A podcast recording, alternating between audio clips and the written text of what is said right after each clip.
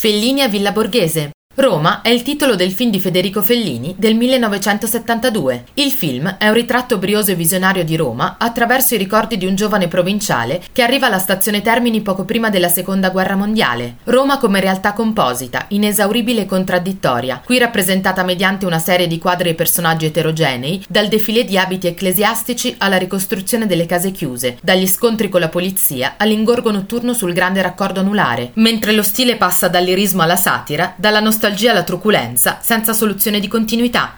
A Villa Borghese gira diverse scene.